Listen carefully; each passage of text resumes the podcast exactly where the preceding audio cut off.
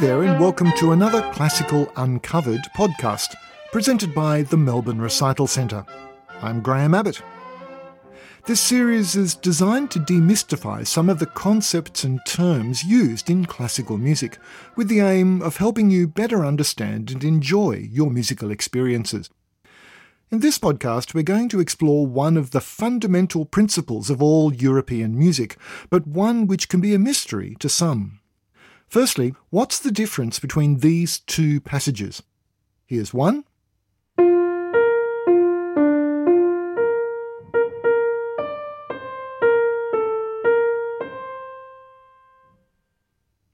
And here's the other.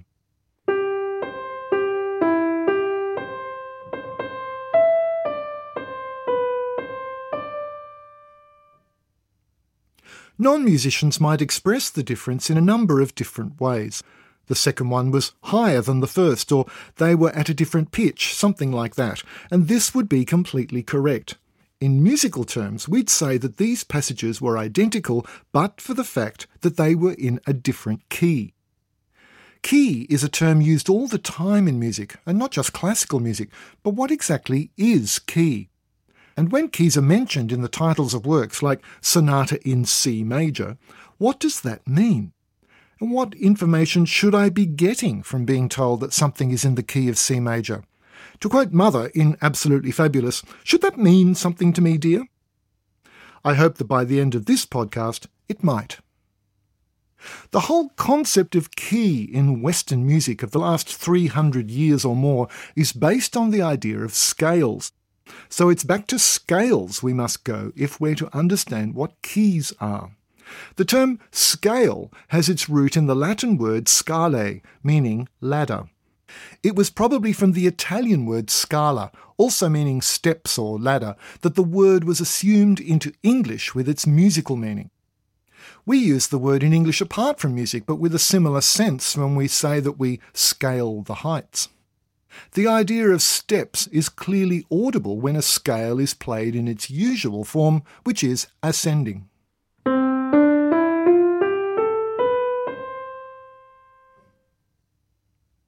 Now, in the system which has been the basis of European music since the early 17th century, this sort of scale, which we call a major scale, sounds the way it does because of the gaps, or intervals, between the notes.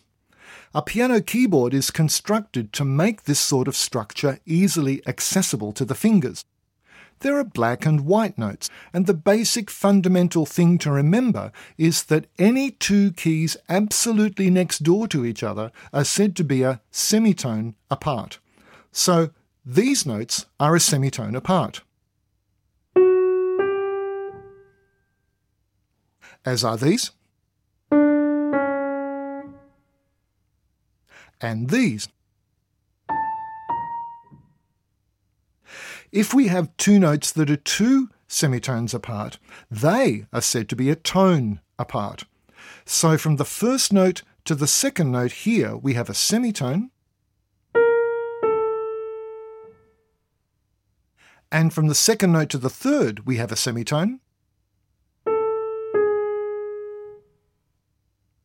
Which means that from the first note to the third, the interval between them is said to be a tone.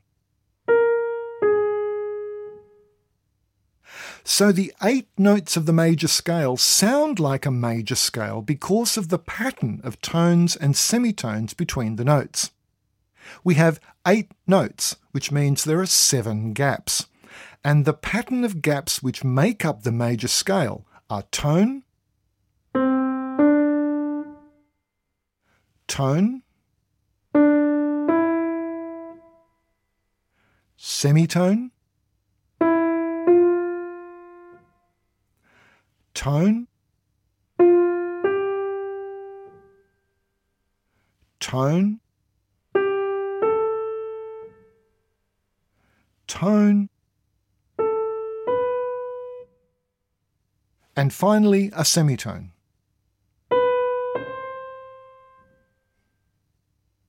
The ladder or scale of notes resulting from that pattern tone, tone, semitone, tone, tone, tone, semitone is what we call a major scale.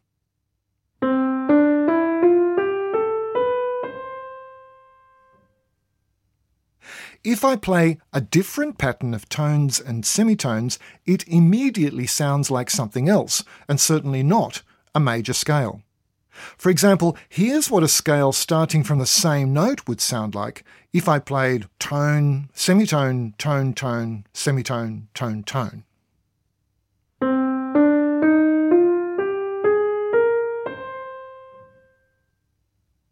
That might be something, but a major scale it is not. Now here's where I need you to visualize. The keyboard is arranged with the black notes in alternating groups of twos and threes across the white keys. The major scale I played for you started on the white key immediately to the left of the group of two black keys and consisted entirely of white notes.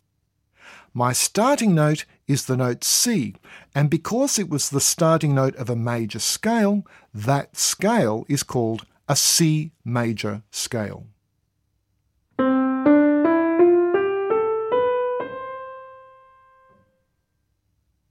So when a piece is said to be in C major, it means it's based on this scale, with C as its home base, if you like. Mozart's Sonata K545 is in C major.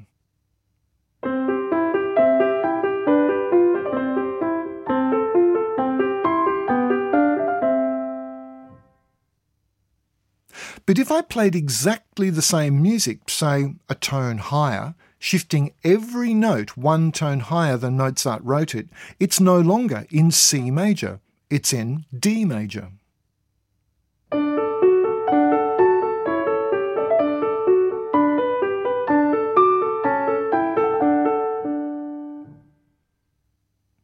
There are in all 12 different major keys.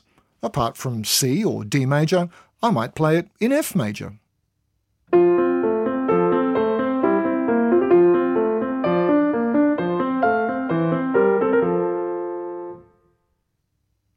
Or A major.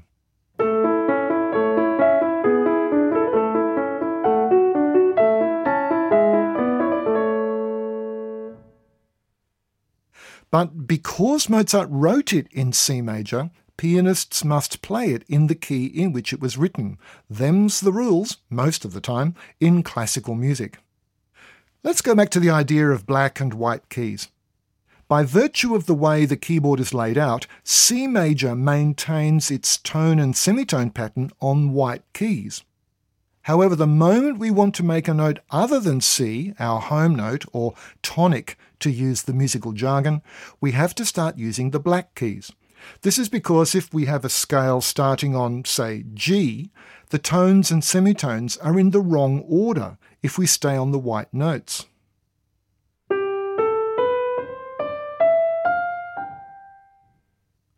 So what do I need to do in order to make the scale starting on G sound right? I need to change something to keep the proper order of tones and semitones for a major scale. Let's see what needs to be done.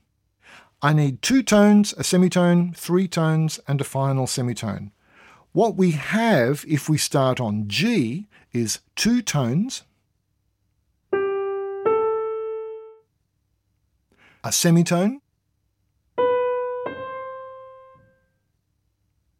so far so good. Then tone, a tone, and to finish, a tone and semitone. Ah, at the end, that's where it was wrong. The second last note was too low. The white notes give me a semitone followed by a tone, whereas what I need is the opposite. But if I raise that second last note a semitone, I instantly get what I need a tone followed by a semitone. So changing one note gives me the correct pattern of tones and semitones, and I have a correct scale of G major.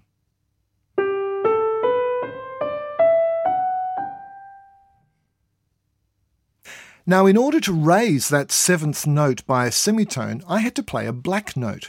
Instead of playing F, the white key which was too low, I had to play the black note a semitone higher than it.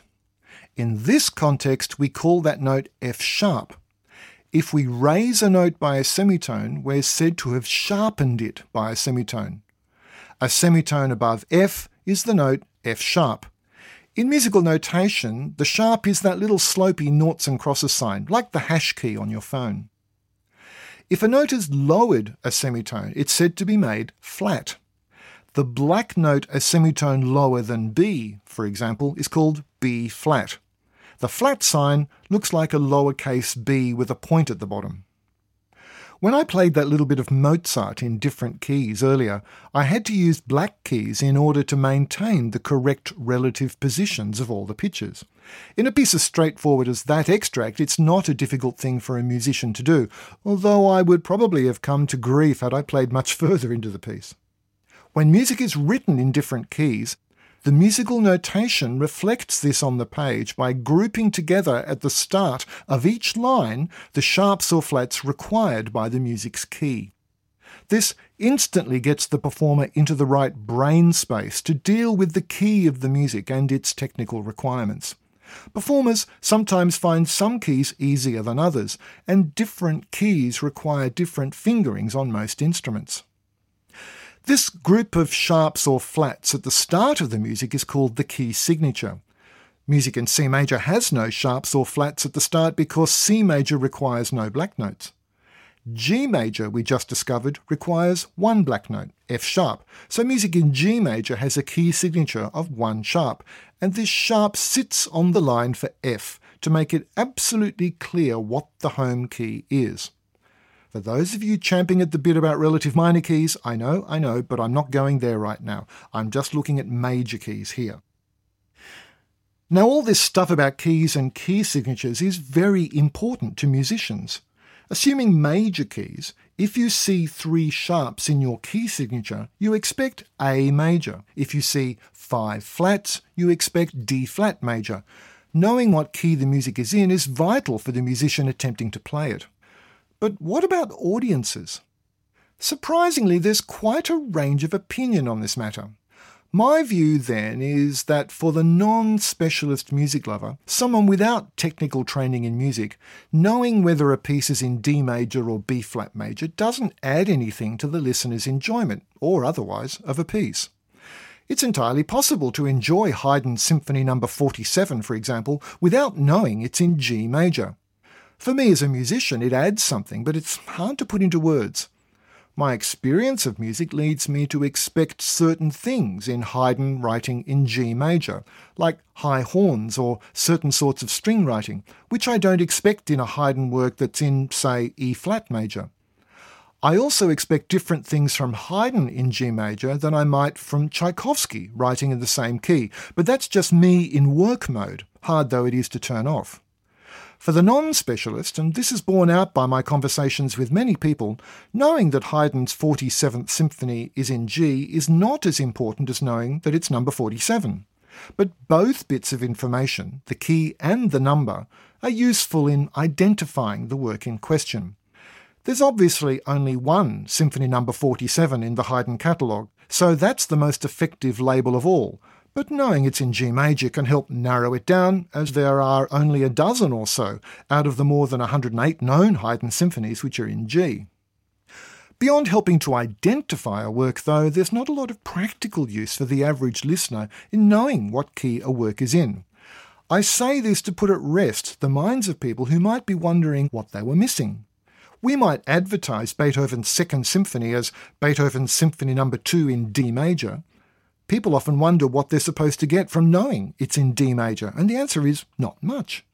It's just part of the common title of the work, and as it's the only Beethoven symphony in D major, it's not a terribly useful thing to know, but that doesn't stop it from being an overwhelmingly wonderful piece.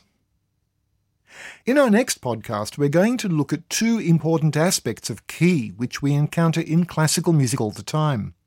The first of these will be minor keys, which, along with major keys, form the basis of all tonal European music of the past three or four centuries.